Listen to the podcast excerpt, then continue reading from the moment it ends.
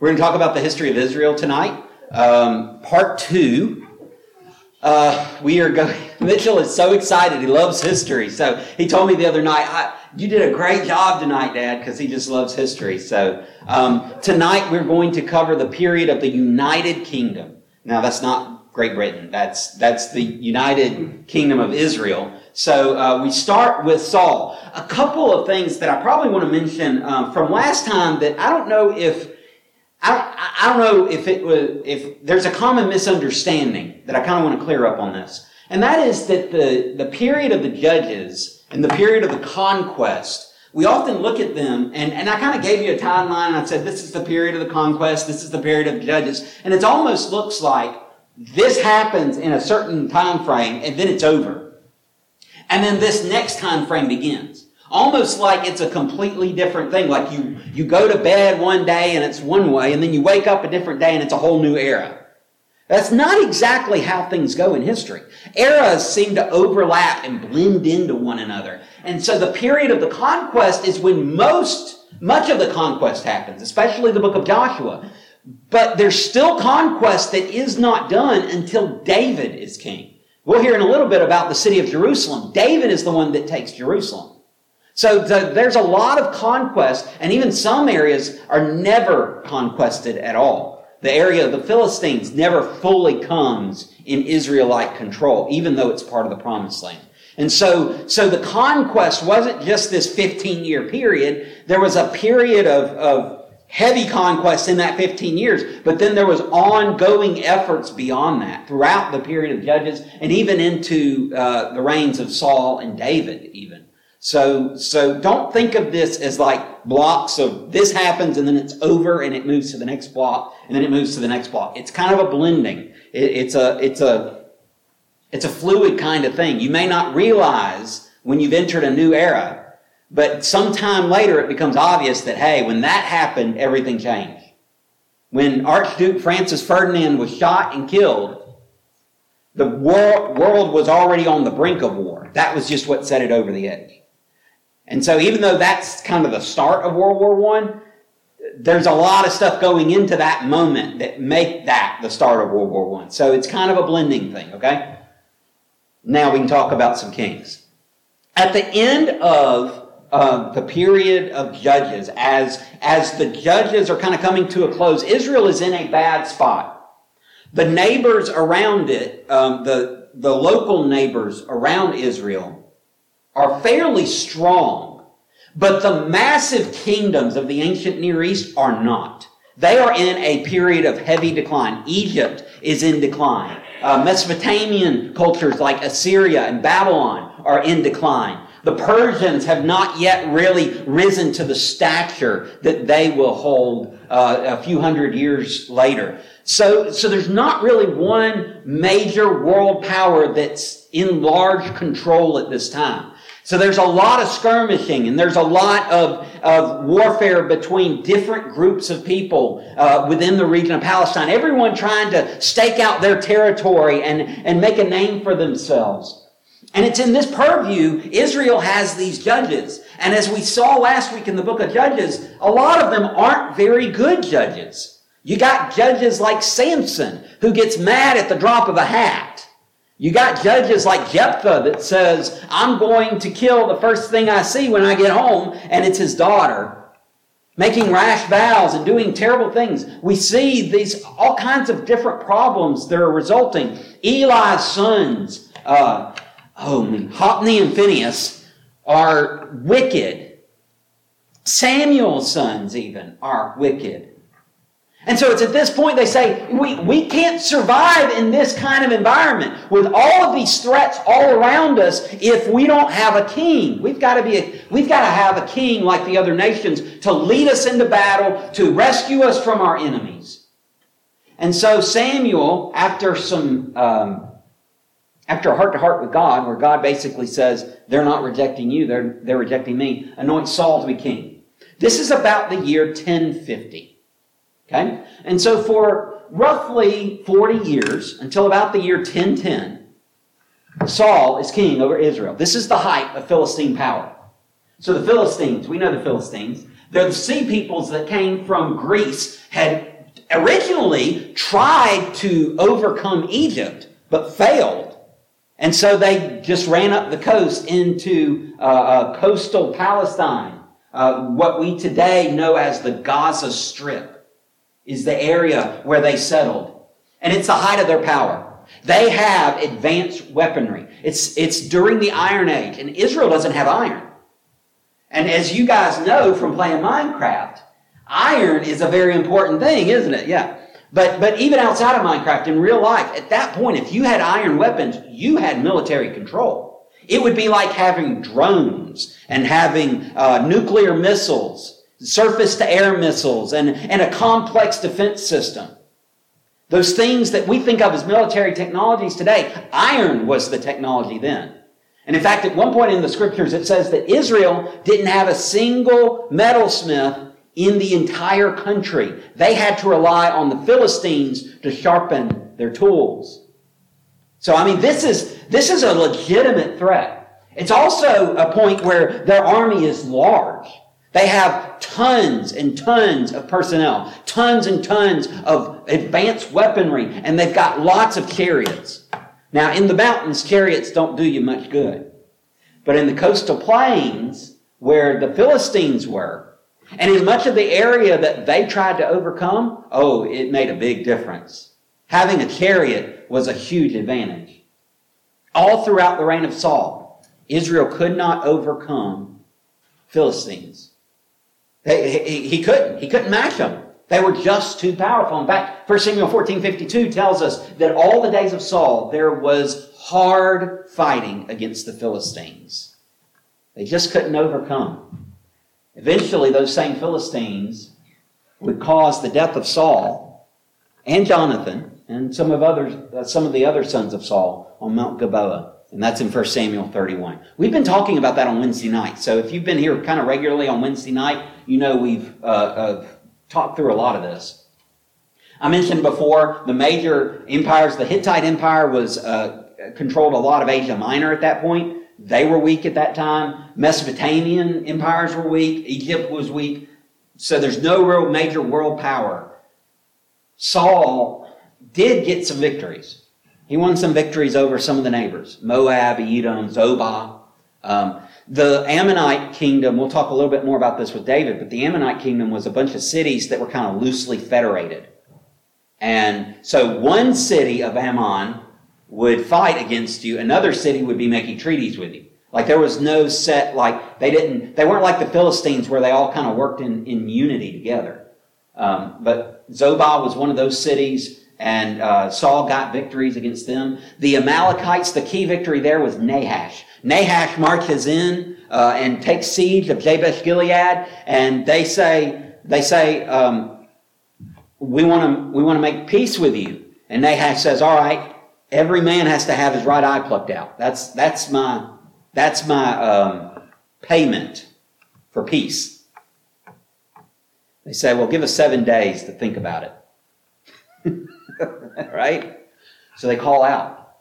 And it's Saul. Saul gets the word about what's going on. And it says the Spirit of the Lord filled him. He takes some oxen and he cuts them in half and he sends them out to the tribes of Israel and says, If you don't come help us fight off Nahash in this battle, this is what your oxen are going to be like. When you put it like that, how can I refuse? So Israel rallies around Jabesh Gilead, defeat Nahash the Ammonite, and um, God saves them from that threat. That's a that's the city that when Saul died, and they took Saul's uh, head off and took his body and hung it up outside the city of um, Bethshan. It's the men from Jabesh Gilead that went all night there, grabbed the bodies of Saul and his sons, came all the way back home and buried him uh, under a tree so that they wouldn't be publicly humiliated like that. So that's pretty much the reign of Saul, but some key accomplishments. Saul is, because he's the first king, at, at the point where he takes over, the tribes are all disunified. It's this loose association of tribes. There's no real unity. He's one that helps bring unity. And now it's not a great unity. It's a unity that's very fractured and very difficult to hold together, but he at least gets some form of unity going. Something that David, when he eventually becomes king and, and, and um, unites all of Israel under his reign, he's able to build on what Saul started. The, the second thing that's a key is, we just talked about is the defeat of King Nahash um, in Jabesh Gilead. The major prophet of this time was Samuel.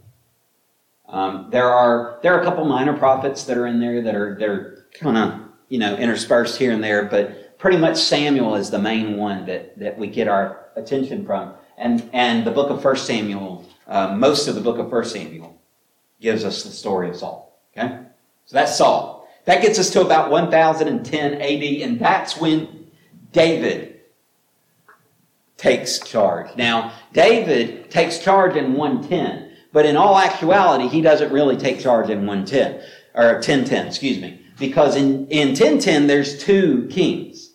If you'll remember at the beginning of 2 Samuel, Ishbosheth, which is one of the sons of Saul that escaped, uh, um, that escaped death uh, in that battle on Mount Gilboa, he is ruling several of the tribes in the north, and Judah is following David. And so you already have a divided kingdom, even at this point. But it wouldn't last very long. Within a couple of years, David had consolidated all the power. Ishbosheth was dead, and David is now the full king of Israel. And so he starts reigning in 1010, but it's not really until about 1008, 1007 that, that he's got all of Israel under his command. He is known, especially for the description, a man after God's own heart. 1 Samuel 13, 14. God is, uh, uh, Samuel is telling Saul that because of his sin, that he would not have a dynasty. He, his sons would not rule. But instead, God was going to put one who was after his own heart to rule after Saul's death. And that's David. So David is anointed. Uh, uh Psalm, uh, 1 Samuel 15 gives us the anointing of David. And then first, or 1 Samuel 16, excuse me, gives us the anointing of David. And then in chapter 17, he goes and fights Goliath. It's a pre- pretty good resume builder right there, don't you think? Israel during David's reign, um, which was quite a bit after that happened, and David took charge. During David's reign, Israel becomes the main power in Palestine. Again, the big uh, uh, historical uh, um, empires of the day are weak. They're, they're, they're in very weak condition. They're not able to really control Palestine because of all sorts of things going on within their homelands. And so, so Israel is kind of left to grow on its own. And so they take charge and they subdu- David subdues the Philistines, limits them to a very small bit just along the coast. Very small amount of land compared to what they did have. I don't think David eliminates the Philistines completely because of Achish. If you'll remember, uh, when he was fleeing from Saul, once or twice he ran to Gath, and uh, King the, Achish was the king of Gath at that point, and Achish treats him fairly well. And so I think out of deference to his relationship with Achish, he doesn't completely eliminate the Philistines, but he does severely limit them.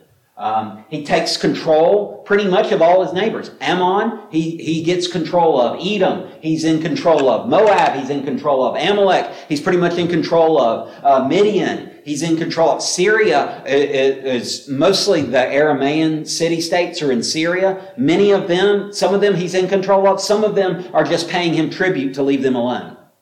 And so even, even at this point, uh, David has really established through through a very strong sort of, of military presence, he's really established peace in the area. So that led to a lot of friendly relations. Hiram, king of Tyre, is a good example of this. He, he was up in Phoenicia, which is along the northern coast. Uh, modern day Lebanon uh, would be that area. Um, the, uh, some of the Aramaean cities, I think, which one was it? Some of them kind of fought against him, but some of them were with him. And I can't, I, I'm sorry, I'm having a hard time thinking of which ones right now. I believe Zobah was one of the ones that established peace with David uh, so that he would he wouldn't come and destroy them too. David's major accomplishments, he did several, but some of the main things. He turned Jerusalem into the political and religious center of Israel. So at that point, Jerusalem was still lived in by the Jebusites. Somewhere in probably around the 990s, maybe 980, somewhere in there, uh, David takes control of Jerusalem. And he brings not only the palace there, the political center, the administrative capital into Jerusalem, he also brings the Ark of the Covenant and makes it the center of religious life as well. And so he begins this marrying of the political and the religious structure that would really set Israel apart um, during his reign and the reign of Solomon. He also uh, really brought a lot of peace in the area. Again, because the big uh, uh, empires were not so strong, Israel was left to flourish. And as Israel began to flourish, things settled down and there was more peace. David expanded Israel's borders uh, uh, much, much wider than Saul. It's estimated that Israel more than doubled in size from Saul to David. So a dramatic difference. And in that time, he would end up bringing two trade highways. One runs along the coast. It's called the Intercoastal or International Coastal Highway. And then the other runs in the Transjordan, which is so if you're if you're looking at a map, here's the Mediterranean Sea, this is Israel. The Jordan River kind of comes down here. Transjordan is this side. There was a highway that ran down all the way to uh, the top of the Gulf of Aqaba, which is one of the two fingers of the Red Sea. Um, Ezion Geber is the name of the town there. Um, that highway that would run all the way down there. It's called the King's Highway. And it was a major source uh, of goods from Asia down into southern parts of Africa. Um, it was also um, the intercoastal highway connected Egypt and, and Asia Minor and much of that, as well as Europe. It really travel a lot of goods travel along those ways. So there's these two trade highways that are now running through Israel, at least at some point. David also found some time to write like 70 something Psalms. yeah, so nearly half the book of Psalms is attributed to David. To me, that's just kind of crazy. He also wrote a lot of songs and other things that aren't in our Bibles, I'm, I'm, I'm sure, but, but David was not all, he wasn't all golden child. He had some family problems. And it starts in 2 Samuel 11. When David commits adultery with Bathsheba, God says as punishment, the sword will never leave your house. Not only because he committed adultery with Bathsheba, but because he killed her husband, Uriah, in order to have her as his wife.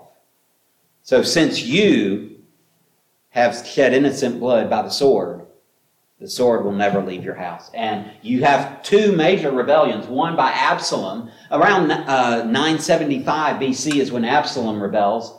Uh, 2 Samuel 15 tells the story. We'll get there in a few weeks. And then uh, Adonijah's rebellion in 1 Kings 1 happens just after David dies. But it's a direct result of some of the things that were going on in the family while he was still alive. The major prophet uh, that we need to know of in this era was Nathan. Wasn't the only prophet, but he's the one that's, that's really most notable. The Bible books of 1st and 2nd Samuel and 1st Chronicles tell us the story of David. And the book of Psalms relate a lot of that story as well as a lot of the writings of David. Uh, so, so those are, those are key Bible books to keep in mind there. That brings us to Solomon. David dies. Solomon, through Nathan and Bathsheba, uh, gets coronated as king. Adonijah rebels, but Solomon quickly coalesces the power together, and he is now king of Israel. That happens about 970. He reigns until about 930. And he, of course, is known for his wisdom. This picture is an, an artist's depiction of the trial that I was talking about earlier today, where the, the, the two women are both claiming the baby's theirs. And you can see, if you look right here. It's kind of hard to see, but this guy has a sword and he's holding the baby up by his foot, about, about to cut him in half. And the, the woman on this side here is pointing like, yeah, do it. And the woman over here is like, no, no, no, please stop. And so Solomon is, is rendering his, his wise judgment in this case. David expanded Israel's borders. Solomon expanded them even more. It was so much, in fact, um, I think I've got it on the next slide, but it was so much, in fact, that Israel had influence from the Euphrates River all the way down to the Sinai Peninsula. The height of Israel's power and prosperity come under Solomon. He makes treaties with everybody. He's making treaties with the world powers. He's making treaties with neighbors. He's making treaties with faraway places. Sheba would have been in the south of the Arabian Peninsula. He was making treaties with them. He was making treaties in Ethiopia. He was making treaties uh, uh, to share goods from Spain. He was making treaties all over the place. He had horses coming down from Kue, which was in southeastern Asia Minor. He was, he, was, he was getting stuff from all over the place coming through Israel. And because they were coming through those trade routes, Israel was getting a lot of prosperity as a result. The major powers, they, they were more, more uh, worried about internal affairs. And so, again, they're still weak. It's not really until the 800s that we, the, the late, the mid to late 800s, that we see a world power really get strong enough to have any influence in the region. And that, by the way, would be Assyria. Neighboring countries uh, are cooperating with Israel because these guys are the rich guys and they have the best army around, so uh, we better cooperate with them, right? So um, there are some rebellions late in Solomon's reign. Hiram, king of Tyre, is one that rebels. Uh, Rezin um, is one that rebels. There's a couple of others that the Bible mentions. What did he do? Well, he expanded Israel's borders. So Israel is at its biggest influence during the reign of Solomon. He also built a temple for the Ark of the Covenant. 1 Kings 6 through 8, 2 Chronicles 3 through 7 both uh, give us the story of the building. Uh, they go into some of the details about the, the furnishings of the temple and, and how those are built and, and how uh, Solomon prays uh, bless and blesses the people and, and all of these great things that happen uh, in the building of the temple. He also led not just the temple building, but some extensive building projects throughout all of Israel. He built up cities, uh, he built up fortresses, he, he improved conditions in a lot of ways. However, like any rich king who got way too ambitious, he started running out of money. And that would soon create some problems. One of the problems that it created is he had to start using labor. He ran out of people to, to work. He, he couldn't, he didn't have the access to the crews to do the work like, um, and if you read in the scriptures, you'll see this where sometimes the Israelites couldn't kick someone out, so they forced them into labor. They, they, so they subjected them to forced labor. You know, or, or, this group of people, the, the I think it's the Gibeonites that uh, fool Israel into thinking that they're from a faraway land, but they're really from from within the promised land, and so they fool the Israelites into a treaty and so, as, as part of the treaty, they end up as forced labor for the Israelites. You see this several times. The problem is by Solomon's day, there's not enough forced labor. There's way too many projects going on. And so Israelites have to start bearing the burdens. Israelites have to start doing the work. Israelites get constrict, constricted into doing the king's bidding and, and doing the manual labor, the hard labor of the king. And uh, one of one of the guys that was particularly notable is Jeroboam, the son of Nebat, and you'll see him uh, make an appearance shortly because he's going to be a key player in what's to come. In addition to that, they, he also imposed heavy taxes on people. And that heavy tax burden, that heavy work burden, would end up being a major reason why the kingdom wouldn't remain united after his death. He also began to adopt foreign gods.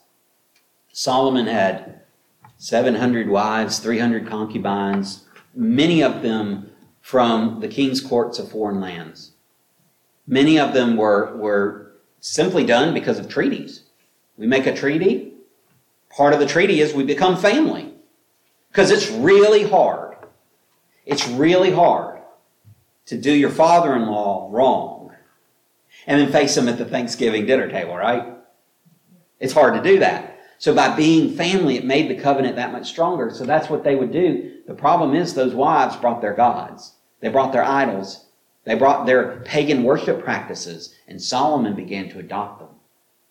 Those factors together, plus one more, I think really led to the problems that divided the kingdom. And that is right here. Look at the prophets. There are no major prophets in the time of Solomon. Here is the wisest king, supposedly in the history of the world, and there's nobody counseling him with the Word of God. That's a problem. That's why he started running after these false gods. And I think that's a big reason why Israel why Israel would never be the same. You can read about uh, Solomon in 1 Kings 1 through 11, 2 Chronicles 1 through 9. He wrote the book of Proverbs, most of it. He compiled it together at least. If he didn't write the Proverbs in there, he, wrote, he compiled them. He gathered them from all sorts of different sources. And he most likely, though we are not sure, just because it's just, you know, the there's some difficulties with this, but he most likely wrote the books of Ecclesiastes and Song of Solomon. So Solomon dies. And there's this guy, uh, Rehoboam is his son. Rehoboam's going to take over the kingdom. And when Rehoboam goes to take over the kingdom, uh, uh, Jeroboam comes back into play. Remember, Jeroboam was a taskmaster.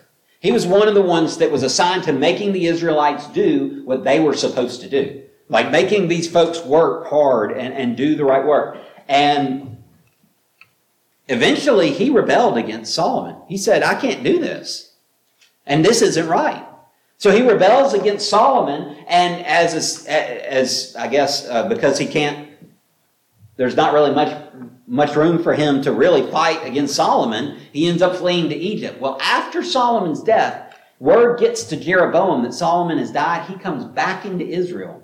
And the northern, uh, most of the northern tribes, elders from the tribes come to Jeroboam and they say, this, we've got to do something about this. So Jeroboam leads them in talking to Rehoboam.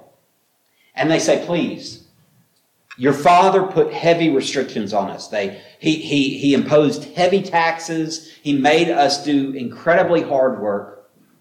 Please lighten our load. Rehoboam says, let me, let me think about it. Come back, come back in a couple days. And so they agree. And he begins to seek counsel. He first asks the counselors of his father, wise old men. And they say, These people are right. You know, your father was a little bit, a little bit crazy about all this stuff. You should lighten their load. Rehoboam thinks about it a little bit more and then he goes to his friends. And he says, What do you guys think? And the friends say, Oh, uh uh-uh. uh No, they want a lighter load. You put a heavier load on them. You show them who's boss. Rehoboam foolishly does that and now Israel's broken. That's it. They can't, that, as soon as he refuses the request, the northern tribes say, What have we to do with Judah then? They split off from him. They, they appoint Jeroboam as their king. And then Rehoboam says, Oh, is that how you want to do it? He starts gearing up for war. He's going to attack the north and make them come back to him. But then this, this little known prophet by the name of Shemaiah comes to him with instructions from God and says, Go home. No, no, this is, this is of God. Leave them be. And so they decide to go home instead. And now we have a divided kingdom. If you, if you look at the map, I know it's hard to read, but the green is the north the purple here is the south. So the green is the kingdom of Israel, and the purple is the kingdom of Judah. And now we have a divided kingdom.